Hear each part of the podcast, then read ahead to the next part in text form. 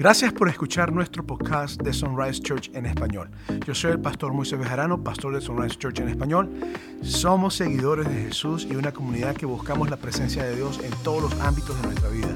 Lo hacemos sin acepción de personas, por color de piel, etnia y por supuesto, no importan las edades. Espero que el mensaje que escucharás hoy te inspire a tener una relación más profunda con Jesús. Entonces, escuchemos el mensaje que te presentaré a continuación.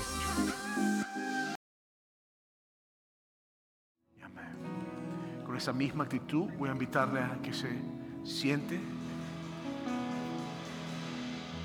y el lunes ocurrió un terremoto en Turquía de 7.8 en la escala de Richter, lo cual es bastante alto, muy alto. Un terremoto de esa magnitud tiene la capacidad de destruir a todos Los Ángeles y cualquier ciudad que esté. Y el asunto es que hay un aproximado de 30 mil personas que han muerto y todavía está todo bajo escombros.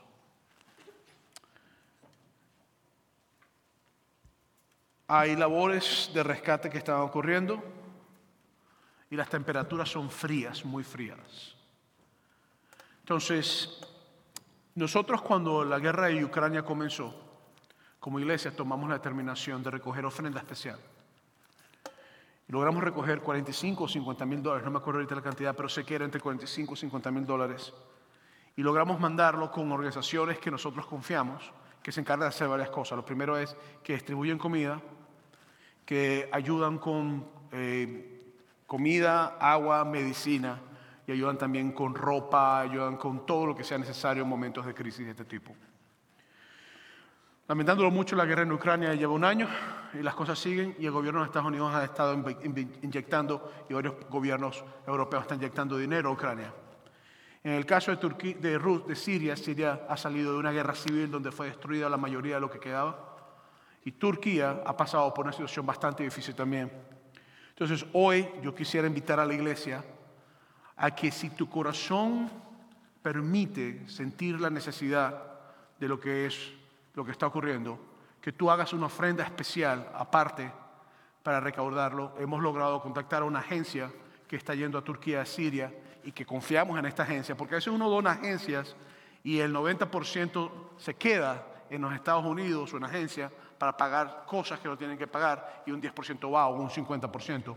Pero esta agencia no es así, esta es una agencia que nosotros tenemos confianza con ellos y se encargan ellos de llevar las cosas y, y realmente la gran cantidad de lo que se da llega al país para hacer ese tipo de trabajo. Entonces, si tu corazón siente hoy la necesidad de dar una ofrenda especial, especialmente para Turquía, te voy a invitar que cuando te entreguen si vas a, quieres dar tu ofrenda regular y quieres dar tu, esta ofrenda especial, que pidas otro sobre y que pongas ahí eh, ofrendas para Siria Turquía y que pongas específicamente, porque entonces así nuestros contadores saben que ese dinero va a ser simplemente utilizado para eso y no puede ser utilizado para más nada. Entonces, si vas a dar tus diezmos y tus ofrendas, hazlo un sobre aparte, si es lo que vas a hacer, y si vas a una ofrenda para Turquía, pon simplemente Turquía, pon tu nombre, pon tu, si quieres hacerlo, para nosotros después a fin de año darte el próximo año el récord de lo que has dado, para que sepas lo que has dado a la iglesia. Muy bien, para aquellos que no me conocen, soy el pastor Moisés Bejarano y tengo el privilegio de pastorear eh, junto con un equipo de trabajo pastoral increíble, hombres y mujeres llenos del poder de Dios.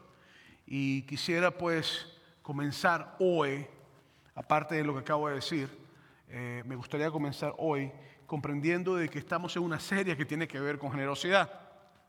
Ah, y si es tu primera vez, quiero invitarte a que si no tienes un lugar eh, donde congregarte, que hagas esta tu casa de congregación y para los que nos están viendo en línea, gracias por vernos. Espero que Dios bendiga eh, tu día, que bendiga tu semana. Y también le pido al Señor que esta palabra sea bendición para ti, igual como los que estamos aquí. Y también si no tienes un lugar donde congregarte, te invito a que busques nuestros campos si están cerca. Y si no, pues te invito a que sigas viéndonos en línea y puedes comunicarte con nosotros. Y tenemos formas de también ministrar a tu vida, aunque estés a la distancia. Entonces, estamos en una... Ah, serie que hemos titulado Dale valor, viviendo con generosidad. Y comenzamos esta serie la semana pasada. Y si tú no pudiste ver el mensaje de la semana pasada, no pudiste llegar, eh, se presentó un familiar, estabas, saliste de vacaciones, o simplemente trabajar, o estabas enfermo, algo por el estilo, te voy a invitar a que vayas a nuestra página de internet, a sunrisechurch.org, o también puedes ir a YouTube Um, a nuestro canal de Sunrise Church Español en YouTube. Y ahí están todos los mensajes, todas las series, los que predica el pastor Joel, eh, los que predicó el pastor Joel el pasado, los que predicó el pastor Sergio, los que predicado yo. Ahí están todos los mensajes, ahí los puedes ver con toda confianza. Y va a estar también el mensaje la semana pasada y a la semana se pone el mensaje también de esta semana. Entonces también nuestro canal de YouTube, Sunrise Church español. Entonces, entonces, tal como te dije la semana pasada, ser generoso no es una condición de tu bolsillo, no es una condición de, las finanzas que tú tienes. La generosidad es una condición del corazón. Y esto es importante que nosotros lo comprendemos. Porque cuando nosotros aprendemos a ser generosos, nuestros corazones se liberan literalmente, y no estoy exagerando con esto, del amor al dinero. Porque el dinero tiene la capacidad de agarrarnos y controlar nuestra forma de pensar, nuestra forma de vivir, nuestra forma aún de creer en Dios, y nos ata y se puede convertir en un ídolo. Entonces, la semana pasada respondimos a tres preguntas. La primera que respondimos fue, ¿Dios necesita mi dinero? La respuesta fue sencilla, no. Pero cuando damos somos liberados de males, de los males del amor al dinero. La segunda pregunta que tratamos fue, si doy, ¿qué recibo a cambio? Y respondimos, recibimos la bendición de Dios en tus necesidades, o recibimos la bendición de Dios en tus necesidades de manera integral, no solo en lo financiero. Y tres, hablamos, si no doy, ¿qué me puede suceder? Ah, dije claramente que el no dar no te quita la salvación, pero sí pierdes la invitación de cumplir el llamado de participar con Dios en su misión. Porque a veces eh, cuando yo mando dinero a misiones eh, con otras personas que he tenido el privilegio de poder ser instrumento en las manos de Dios para hacer eso. Yo no estoy en ese lugar, pero al yo dar, parte de lo que mi sudor puede llegar allí. Y es parte de la misión de Dios. Entonces, hoy quiero también tratar tres preguntas. La primera pregunta que vamos a tratar es, ¿por qué debo dar a Dios? Esa es la primera pregunta. La segunda pregunta que quiero tratar es, ¿hay una cantidad específica que debo dar a Dios? Esto es muy importante porque las personas a veces se, se vuelven un ocho con esto. Y la tercera es, aparte de dinero, ¿hay otras formas de dar a Dios? Entonces, hoy me gustaría que fuéramos al libro de Malaquías, que es un profeta en el Antiguo Testamento, y quiero decirte que la palabra malak en hebreo significa mensajero o enviado, y quiero decirte también que malaquí en hebreo, que es el nombre como se pronuncia, es la terminación malaquí y significa mi mensajero. En español lo hemos traducido como Malaquías y cuando tú piensas en el profeta Malaquías literalmente significa mi mensajero. Y eso es lo que es la profecía cuando hay profetas o, personas que se mueven en, lo que dan palabras que realmente vienen de parte de Dios, son mensajeros de Dios. Entonces, Malaquías fue un profeta durante la época, es lo que creemos, durante la época del reino persa. Para hacerte más específico, cuando hablamos de la época del reino persa, estamos hablando de una etapa donde el pueblo de Israel, unos años antes, muchos años antes, más de 80 años antes, había sido destruido por un reino llamado Babilonia. El año 605 aproximadamente llega Nabucodonosor, que era el rey de Babilonia, segundo era su título, citea al país, lo rodea y se lleva cautivo. Comienza la primera deportación y después empieza una cantidad de deportaciones hasta que literalmente te vacía todos los utensilios del templo, te lleva todo. Pero después que, el, que pasa esa etapa, Dios levanta a dos personas, a Ezra y a Nehemías. Y era Ezra un sacerdote y Nehemías era una persona que era un líder. Y junto con todo el pueblo empieza un proceso de reconstrucción, a reconstruir las, las, murallas, los muros, la plaza, a reconstruir el templo. Porque después de mucho tiempo y se cree que fue después de, una especie de dicto dado, llega entonces y empiezan ellos en un proceso de reconstrucción. El templo estaba destruido, todo estaba destruido y la ciudad necesitaba ser reconstruida.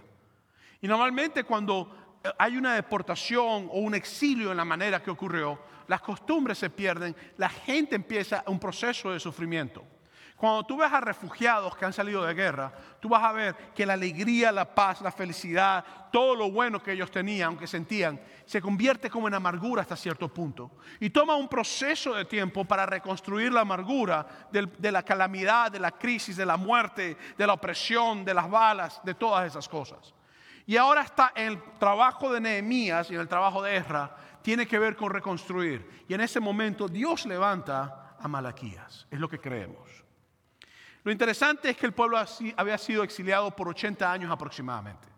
Lo que quiere decir que por dos generaciones o, varias generaciones, literalmente habían vivido fuera y habían vivido en crisis y tenían que adaptarse a ser personas exiliadas y refugiados. Ahora, no se habían podido reunir por 80 años en el templo, los sacerdotes no podían cumplir su oficio de hacer sacrificios, en el Antiguo Testamento se hacían sacrificios de animales y la gente dice, ay, los mataban, pobrecitos los animales, sí, los mataban, pero también la gente se comía los animales y había una celebración familiar también. Es lo mismo cuando tú buscas un chivo en Navidad y lo matan, o un cerdito en Navidad y lo matan, y ustedes celebran. La diferencia es que ahí, en el Antiguo Testamento, se comía, eh, se comía el cordero y se sacrificaba un cordero y la familia entonces llegaba y comía de ese animal después del sacrificio. Y los sacerdotes y todos comían en un momento donde daban gracias a Dios por que los había perdonado, porque los había bendecido, pero era algo que ocurría a nivel familiar. Entonces, el pueblo probablemente había perdido sus costumbres y sus tradiciones, y sobre todo habían perdido quizás de vista lo que tenían que hacer cuando iban al templo o cuando trabajaban en las cosas de Dios. Entonces, lo que ocurre es que el pueblo fue llevado cautivo por las consecuencias de sus acciones. No fue que Dios maquiavélicamente y por maldad quiso destruirlos, sino lo que ocurrió es que Dios se lleva al pueblo por una simple razón.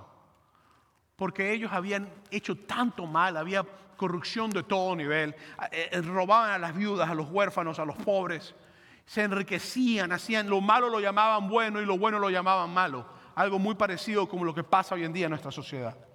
Entonces, cuando Nehemías viene y establece esto y empieza Ezra con la parte del templo, Malaquías llega en ese momento. ¿Por qué? Porque el pueblo en vez de regresar a hacer lo bueno y en vez de empezar a dar sus ofrendas y disfrutar que Dios los había llevado después de 80 años o más de 80 años de cautiverio, a regresar a casa, a reconstruir lo que se había perdido, a comenzar de nuevo en sus ofrendas, en sus actitudes, estaban haciendo cosas que no eran correctas. Y ahí es cuando Dios levanta al profeta Malaquías.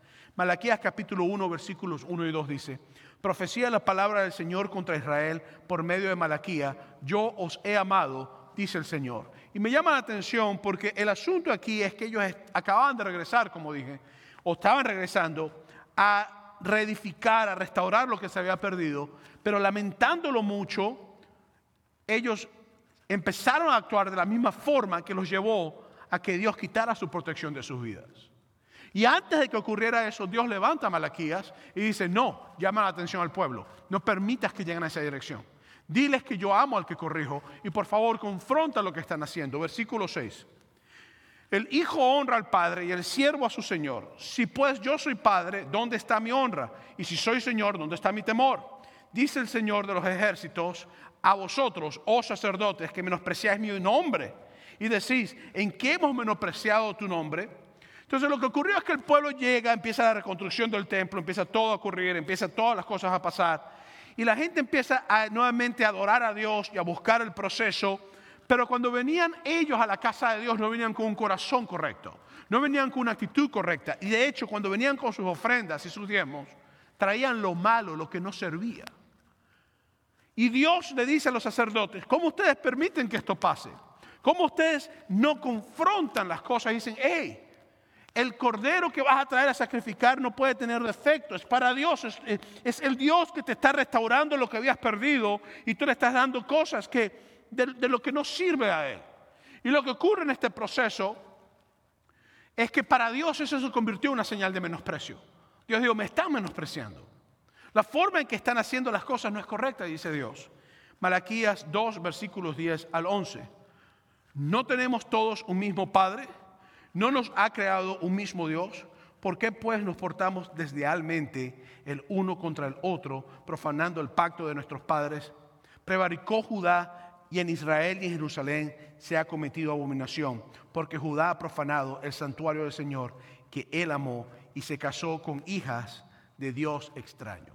Entonces, una de las cosas que ocurrió también durante esa época es que empezaron a haber muchos matrimonios con grupos étnicos que Dios le había dicho no se mezclaran con ellos. Y ojo, porque usted puede decir, pastor, eso quiere decir que yo no me puedo casar con una persona de descendencia africana o con una persona de descendencia anglosajona o con una persona que de descendencia de cualquier país asiático o de cualquier, país este, eh, árabe o de cualquier país. Eh, la respuesta es sí, si te puedes casar con una persona que sea de cualquier país. Lo que Dios estaba hablando no era de un asunto étnico, estaba hablando de que esos países no adoraban al Dios verdadero. Entonces, tú sí puedes tener una relación de matrimonio con una persona de cualquier lugar, pero lo que Dios te pide es que tenga al, Dios verdadero en su corazón. Y lo que estaba pasando en ese momento es que los sacerdotes, las personas, todo el mundo, estaban casándose con diferentes eh, personas que tenían eh, motivos. Es como que si yo fuera un pastor y me caso con una mujer que practica brujería.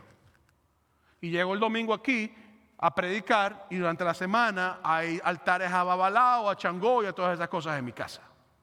Eso es lo que estaba pasando. O de repente eh, yo soy un pastor y empiezo a hablar Cristo es bueno, Cristo es bueno, y en aquella época ocurrían sacrificios humanos. De hecho, hubo un rey de Israel que pasó a sus hijos por fuego, lo que quiere decir que los mató, Manasés, porque se metió en ese tipo de cosas y se casó con personas, porque tenía muchas reinas y se casó con muchas mujeres que lo llevaban a ese lugar y entonces yo llego yo el domingo, empiezo a predicar y digo, ah, el lunes mi esposa sacrificó a Manuel, a mi hijo menor. Era lo que estaba pasando.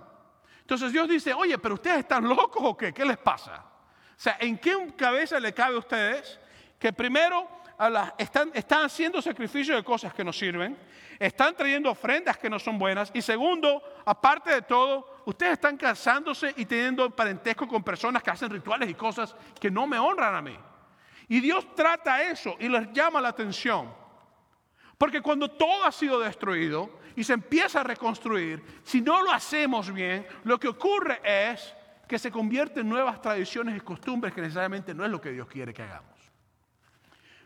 Versículos 17, Malaquías 2. Habéis hecho cansar al Señor con vuestras palabras y decís, ¿en qué hemos cansado? en que decís, cualquiera que hace mal agrada al Señor y en tales se complace, o si no, ¿dónde está el Dios de justicia? Lo que está ocurriendo es algo muy parecido a lo que está pasando hoy en día. Hoy en día una persona llega y sale con una loquera en cuanto a lo que tiene que ver con género, cualquier cosa, y tú dices, ay, qué bueno, perfecto, te felicitamos. Qué bueno, adelante. Y lo malo lo llamaban bueno y lo bueno lo llamaban malo. Y Dios dice, ya estoy cansado de esto. Malaquías 8:10. ¿Robará el hombre a Dios? Pues vosotros me habéis robado. Y decís, ¿en qué te hemos robado? En vuestros diezmos y vuestras ofrendas. Y aquí hay una frase, Dios mío, que es tan fuerte. Cada vez que yo leo esto, mi corazón como que dice, wow, qué fuerte esa palabra. Dice, malditos sois con maldición porque vosotros, la nación toda, me habéis robado. Traed todos los diezmos al alfolí y hay alimento en mi casa y probadme ahora en esto, dice el Señor de los ejércitos, si no os abriré las ventanas de los cielos y derramaré sobre vosotros bendiciones hasta que sobreabunde. Entonces, cada vez que leo este pasaje, yo, yo lo he estudiado mucho de paso, yo, yo digo, Dios mío, pero qué palabras tan fuertes, o sea, malditos con maldición. Nadie quiere escuchar que Dios le diga, oigan, lo que están haciendo les está trayendo maldición. Lo que ustedes están haciendo les está trayendo maldición. Y yo quiero que nosotros comprendamos esto. Las maldiciones que pueden venir sobre nuestras vidas a veces, no es que Dios quiere traerlas sobre nuestras vidas, sino que si yo tomo una decisión en particular y yo digo voy a hacer algo y mis consecuencias son producto de mis acciones y hay decisiones que yo puedo tomar que van a traer maldición sobre mi vida. Así como hay decisiones que yo puedo tomar que van a traer bendición sobre mi vida. Y usted dice, pastor, pero está hablando de diezmos y ofrendas, eso no tiene que ver con decisiones. No, porque el dinero siempre es un Dios en la vida de las personas. Lo material siempre es un Dios en la vida de las personas.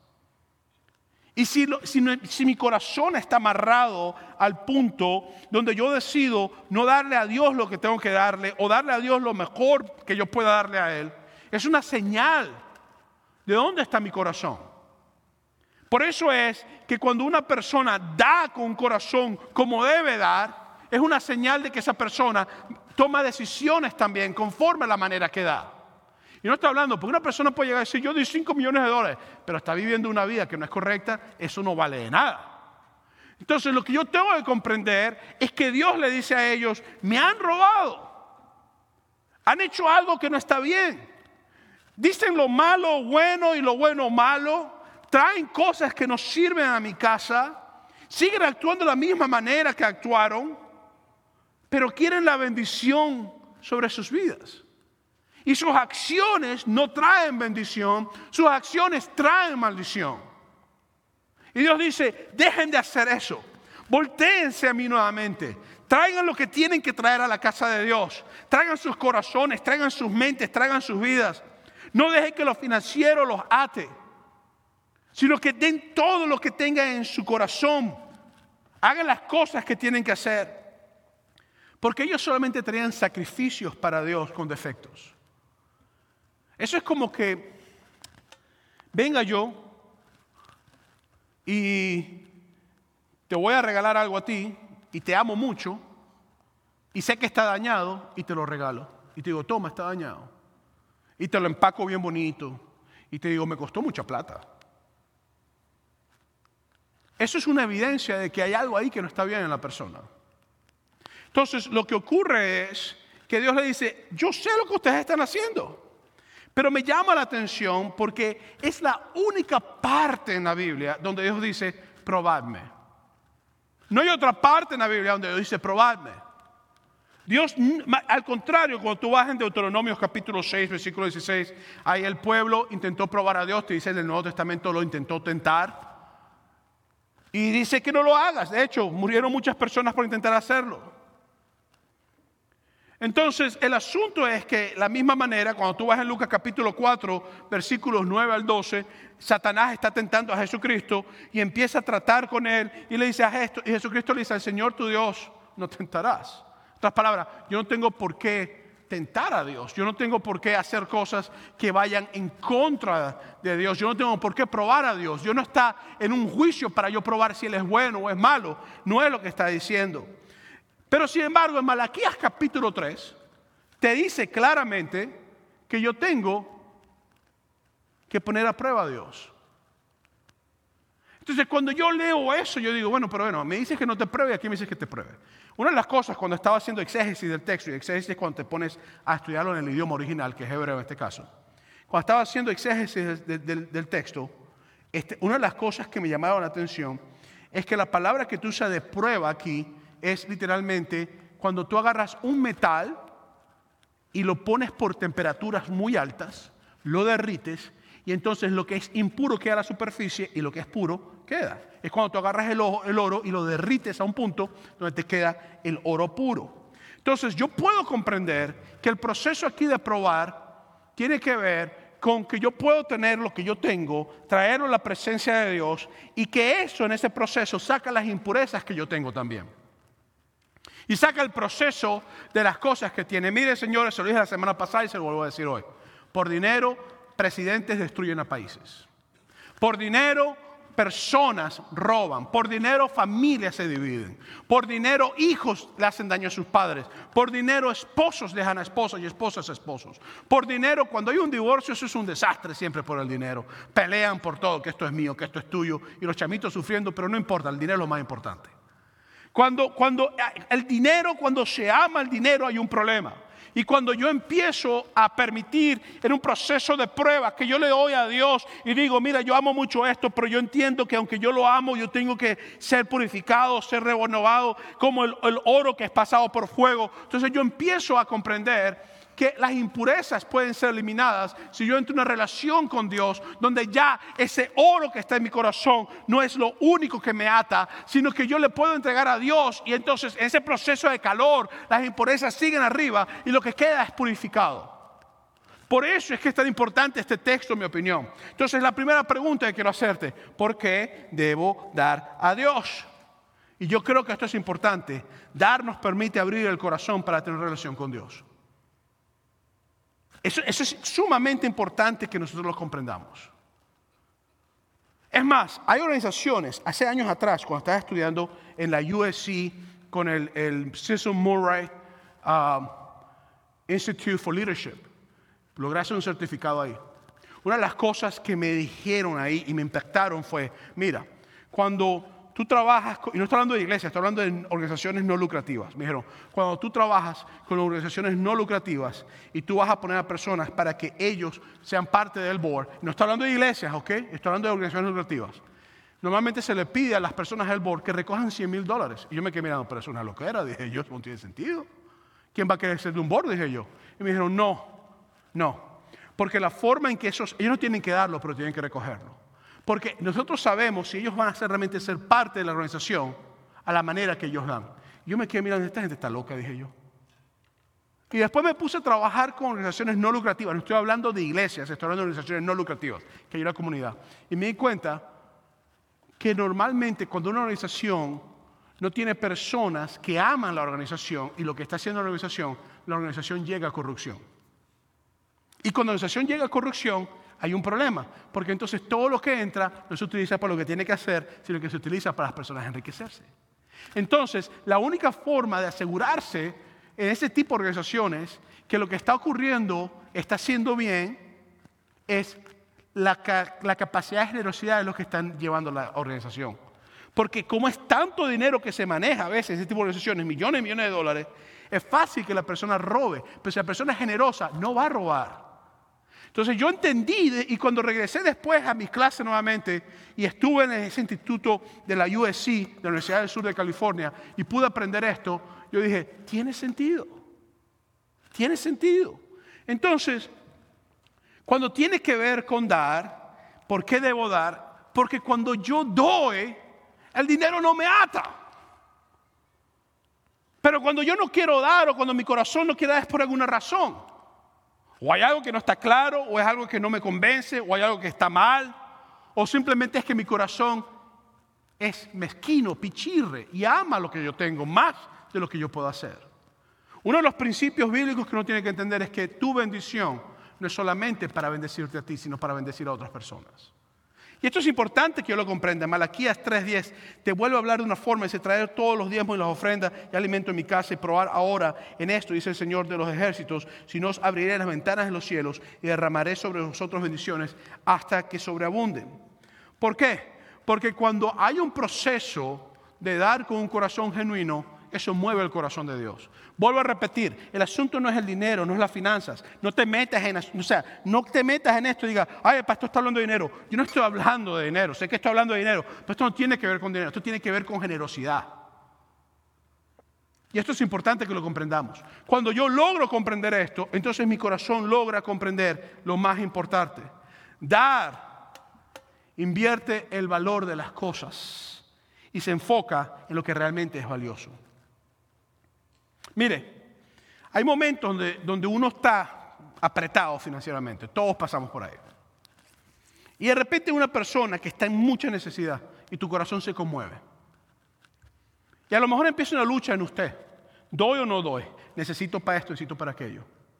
En la forma en que tu corazón se conmueva y actúa, de repente tú dices, voy a tomar decisión, lo voy a hacer. Y cuando tú lo haces, lo que ocurre es que de alguna forma Dios siempre va a bendecir. Yo siempre lo he visto. ¿Por qué? Porque tu corazón está alineado con Dios. Mira, cuando yo pienso en la cruz de Cristo, a mí me sorprende, porque Dios me dio lo más valioso, me dio a su Hijo. Y para mí eso es lo más grande. Y Dios lo sigue haciendo constantemente. Entonces, si no doy, lo más valioso para mí es lo que yo no doy. Si yo doy, lo más valioso para mí deja de ser lo que yo doy, sino la persona o la causa que yo estoy dando. ¿Me explico o no me explico?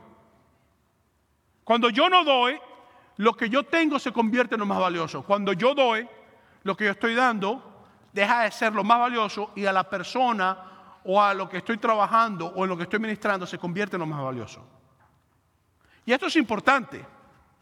Esto es muy importante. Por eso es que yo creo que estaba ocurriendo esto, porque el pueblo había puesto su valor en lo que tenían y se había olvidado que tenían lo que tenían porque Dios se lo había dado. Entonces, para comprender esto, Me gustaría entonces que comprendamos lo que dice Mateo capítulo 6, versículo 9, versículo 21, Mateo 6, 19, 21, donde dice, no os hagáis tesoros en la tierra donde la polilla y el orín corrompen y donde el ladrón minan y hurtan, sino haceos tesoros en el cielo donde ni la polilla ni el orín corrompen y donde el ladrón no mina ni hurtan, porque donde está vuestro tesoro, allí también está vuestro corazón. ¿Qué quiere eso? Que no vas a ahorrar, que no vas a tener casa. No, eso no lo que está diciendo la Biblia. Lo que está diciendo la Biblia es que no ames esas cosas. Lo que está diciéndote es que ames a Dios primero y que ames, que ames a las personas primero. Porque si amas lo financiero, entonces tu corazón no va a ser libre. Entonces, ¿por qué debo dar para ser libre? Número dos, ¿hay una cantidad específica que debo dar? Y esto es una buena pregunta. En el libro de, de Malaquías capítulo 3, versículo 8 te habla de diezmos y de ofrendas. Hoy en día hay un movimiento que dice que los diezmos no son bíblicos, que los diezmos no son de parte del Nuevo Testamento. Te dice, la Biblia del Nuevo Testamento no te habla, señores, los diezmos comenzaron primera vez con Abraham. Fue el primero de todos que dio en el libro de Génesis. Después de Adán lo vemos con Jacob. Jacob lo practicó. Jacob dio la décima parte de todo lo que tenía. Abraham dio también la décima parte de todo lo que tenía en Melquisedec. Y sigue ocurriendo. Después se establece en el reino. Durante la época de Jesús, los diezmos eran normales. Todo judío practicaba el diezmar. Todo judío lo hacía. La Biblia que Jesucristo tenía el Antiguo Testamento. Y Jesucristo dijo, cumplir las escrituras. Cuando Jesucristo trata con los fariseos, que eran personas líderes religiosos, que amaban la plata más que amaban las cosas, Jesucristo le dice a ellos, sigan diezmando, sigan ofrendando, pagan las buenas obras. Cuando a Jesucristo le pregunta, ¿debo dar al pagar impuestos? Jesucristo dice, dar al César lo que es de César y a Dios lo que es de Dios. Entonces, los diezmos, en mi opinión pastoral, y a lo mejor tú estás en contra de lo que yo digo, y puedes estar en contra, no ha pasado nada, los diezmos para mí como teólogo son bíblicos. Son muy bíblicos. la realidad es, y yo tengo que comprender esto, es que el diezmo es algo bíblico y la ofrenda es algo bíblico. Entonces, uno tiene que comprender que uno da de lo que Dios le ha dado. ¿Y qué es el diezmo? El diezmo bíblicamente es el 10% de lo que tú recibes.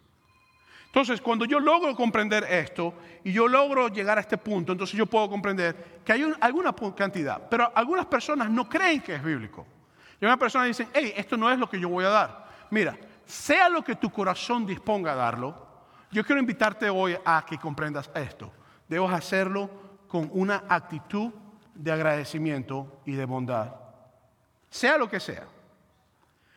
En 1 Corintios capítulo 16, versículos 1 al 2, dice, en cuanto a la ofrenda para los santos, haced también vosotros de la manera que ordené en las iglesias de Galicia. Cada primer día de la semana, cada uno de vosotros ponga parte algo según haya prosperado, guardándolo para que cuando yo llegue no se recojan entonces ofrendas.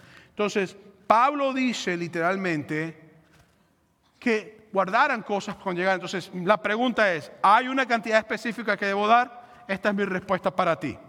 Da con fe, da con amor, da generosamente, da con alegría, dale a Dios lo que es de Dios. Y creo que esto es importante. Porque a lo mejor tú dices, pastor, yo no creo en los diezmos. Yo no, hay personas, a mí una buena persona me dijo, yo no creo en los diezmos porque yo creo que el diezmo me limita. Yo quiero dar más. Y yo le dije, bueno, entonces das más, pues. Otro me dijo, pastor, yo no quiero dar más del 10%. Bueno, lo que, o sea, si tú decides dar 5, 10, 15, 20, 30, 40 dólares, lo que sea que tu corazón te dicte a dar, dalo siempre de esta manera. Dalo con fe, dalo con amor, da generosamente, da con alegría y darle a Dios lo que es de Dios. Esto es importante que nosotros lo comprendamos, muy importante. La tercera pregunta entonces es, aparte de dinero, ¿hay otras formas de dar? La respuesta es sí. El pensar que el dinero es la única forma de darle a Dios es una utopía. De hecho, el dinero es solamente una de las pequeñas formas de darle a Dios. A Dios le importa, no le importa tu dinero, a Dios le importa es tu corazón. Entonces, yo a Dios no le voy a dar solamente mi dinero. Yo he tratado con personas que son muy buenos dando financieramente, pero el corazón, Dios mío, lo tienen para ellos solos. A ti y a mí no nos sirve de nada dar 50 millones de dólares y el corazón no dárselo a Dios. Más importante es tu corazón. Y a medida que tu corazón se entrega a Dios, entonces tú aprendes a ser dadivoso con Dios y con la gente. Entonces, el dar tiene que ver con un asunto del corazón. Por eso es que comencé diciéndote esto. El dar no tiene nada que ver con un asunto de tus finanzas. Entonces, para concluir, yo quiero que pienses en la forma en que Dios nos da a nosotros. Porque Dios me da a mí y te ha dado a ti de la manera en que nosotros nunca podemos darle a Dios. Dios nos ha dado a nosotros a su Hijo unigénito. Toda su vida nos la dio. Dios, cuando nos da a nosotros, nos entrega su 100%. No nos da sobras. Sino que Dios viene y se da su vida por nosotros. Nos da todo lo que tenemos. Todo lo que tú tienes es porque Dios te lo da. No es por mis fuerzas. No, porque si tú llegaras a quedar enfermo y Dios no te da fuerzas, no puedes trabajar. No es por mi sabiduría y mi conocimiento. No, porque si Dios no te da sabiduría, no puedes tenerlo. Todo lo que tú tienes es porque Dios te lo ha dado. Pero lo más importante que Dios me ha dado a mí es a Jesús. Y no fue ni 5, ni 1, ni 2%, ni 3%, ni 15%, ni 30%, ni 50%, ni 80%, ni 99%. Jesús se dio 100% por mí. Entonces, hoy yo quiero, sí, la parte financiera, qué bueno, pero yo quiero que hablemos del corazón. Porque el corazón es la parte que Dios quiere que nosotros le demos. Te hago una pregunta. ¿Dónde está tu corazón? Yo te voy a decir, ¿dónde está tu corazón? Ahí está tu tesoro. ¿Dónde está tu corazón hoy? Tú estás donde tienes que estar. Yo voy a la iglesia, pastor, todos los domingos. Ok, ajá, ¿y? Tú puedes ir a la iglesia todos los domingos y tu corazón está en el sitio adecuado. ¿Dónde está tu corazón? Porque donde está tu corazón, ahí está tu tesoro. Pastor, yo quiero ser millonario. Millonario o no millonario. Yo he conocido a muchos millonarios que están mal y muchos millonarios que están bien. ¿Dónde está tu corazón? Entonces yo quiero retarte a esta pregunta. ¿Dónde está tu corazón? Ese es el reto que te hago hoy. Quiero invitarte a estar en pie. Voy a invitar a los compañeros y compañeras de oración, por favor, que vengan al frente. Si tú eres un compañero de oración, te voy a invitar a que pases al frente aquí. Y quiero invitar a la iglesia a que tomemos esta oportunidad ahora mismo para comenzar a presentarle a Dios nuestro corazón. Óigame, el altar está abierto mientras cantamos esta canción. Yo quiero abrir el altar con una simple intención. La intención de que tú puedas venir a traerle a Dios tu corazón. Iglesia, por favor, no dejes de que no oremos por ti. Queremos orar por ti. Hoy va a haber bautismo en servicio de las 11. Si tú quieres bautizarte, te voy a invitar a que te quedes, que pases por una corta entrevista para bautizarte, para que puedas bajar, bajar a las aguas. El altar está abierto. Por favor, si quieres oración, déjanos orar por ti. Gracias por escuchar este podcast. Quiero invitarte a que lo sigas escuchando. Si has sentido que Dios te ha hablado, entonces te invito que sigas los siguientes pasos. Aquí hay dos formas de hacerlo. Envía un mensaje de texto con la palabra pasos, P-A-S-O-S, al número 909-281-7797. Nuevamente el número es el 909-281-7797. Y allí recibirás entonces un mensaje con algunas indicaciones para ayudarte a crecer. Una de ellas es unirte a un grupo pequeño o encontrar un lugar para servir o simplemente hablar con alguien uno a uno en cuanto a tu fe. La segunda cosa que puedes hacer también es visitar las notas de este podcast y seguir los enlaces que te hemos proporcionado. Si estás cerca de una de nuestras localidades físicas en Banning, Ontario, Victorville o Rialto, nos encantaría invitarte a que te unas a uno de nuestros servicios y nos brinde la oportunidad de conocerte personalmente. Así que me despido y espero verte muy pronto. Dios te bendiga.